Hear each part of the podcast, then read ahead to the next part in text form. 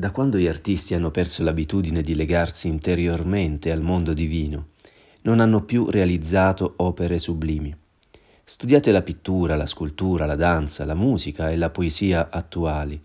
Non contengono più quell'elemento di eternità che dà un tale valore alle opere del passato. Perciò, quando arriverà il vero insegnamento, spazzerà via tutte queste creazioni, libri, dipinti e statue di cui nessuno si ricorderà più. Affinché gli artisti siano dei veri creatori, prima di mettersi al lavoro devono raccogliersi, meditare e chiedere la benedizione del cielo, poiché solo il cielo può dar loro quella luce che illumina l'immaginazione. Se agiscono in questo modo, riceveranno la rivelazione della vera bellezza e la possibilità di esprimerla e di trasmetterla.